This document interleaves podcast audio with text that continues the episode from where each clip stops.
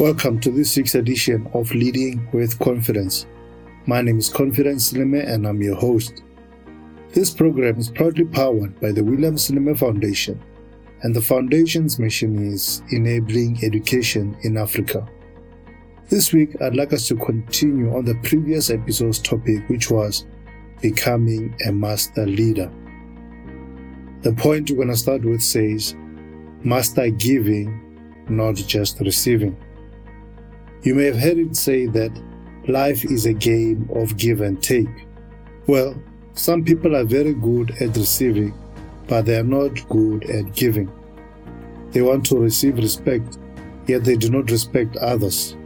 They want to receive honor, yet they do not honor others. They want to be listened to and heard, yet they do not want to listen or hear others. You have to sow before you reap. So oftentimes, such people do not receive what they want because they haven't sowed what they want. I've always maintained that if you do not like what you're reaping, you must check what you're sowing.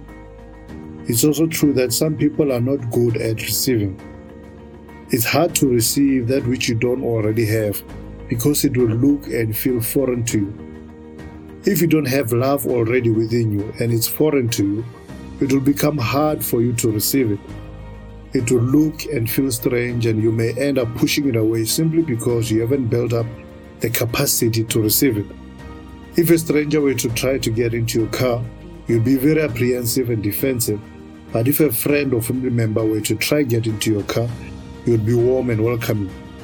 Many people are bad at receiving because they do not even recognize the good things others are trying to give to them. They do not recognize the love, the honor, the opportunities, and the companionships that are being bestowed upon them and so they miss receiving that which was theirs to receive. We must become master givers. We must excel in giving. As the scripture teaches us in Luke 6:38, give and it will be given to you. A good measure, pressed down, shaken together, and running over, will be poured into your lap. For with the measure you use, it will be measured to you. Close quote. When we hear about giving, the immediate association we make is money association. Although money, you know, forms part of giving, there are many other things which we should think about when we discuss giving. For instance, you can give people a platform where they can express their gifts. People have talents and ideas to share. Give them the stage and the opportunity to do that. Give time, give warmth, give laughter, give kindness, give a smile, give a hug, give a word of encouragement be a giver. The second point says, master connecting, not controlling. One of the most important things a leader can do is connect with those they lead.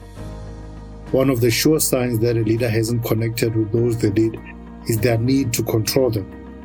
A leader who resorts to using force and hierarchy is one who is out of touch with his or her people. Those who don't connect can't transmit effectively. They can't effectively transmit their ideas, their vision, their purpose, or their goals. Such leaders must shove concepts down people's throats because they haven't learned how to skillfully present and serve their ideas so that they are appetizing to the audience. Leaders who are able to connect are those that display interest in others.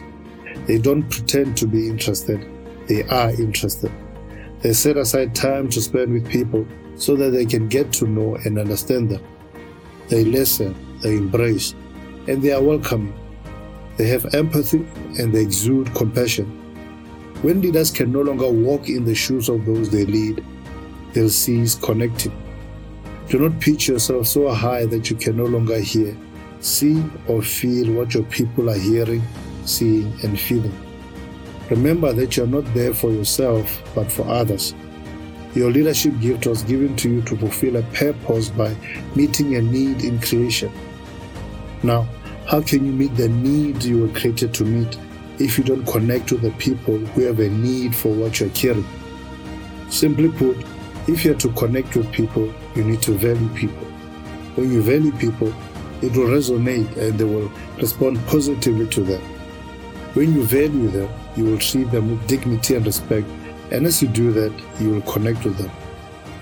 Connecting with people's needs is also quite crucial, and one of people's essential needs is a need for meaning and depth. Nobody wants to just get a job, pay bills, and die. They want to know that what they do matters and that their contribution is seen and appreciated. Let your people know that you appreciate their efforts and what they bring to the table. Don't miss an opportunity to say, well done, when somebody has delivered well. Never forget to say thank you when people do things for you. Reward your people whenever you can so that they don't merely hear that you appreciate them, but also feel and see that appreciation. Well, we've come to the end of this week's episode. Do tune in again right here. Thank you so much.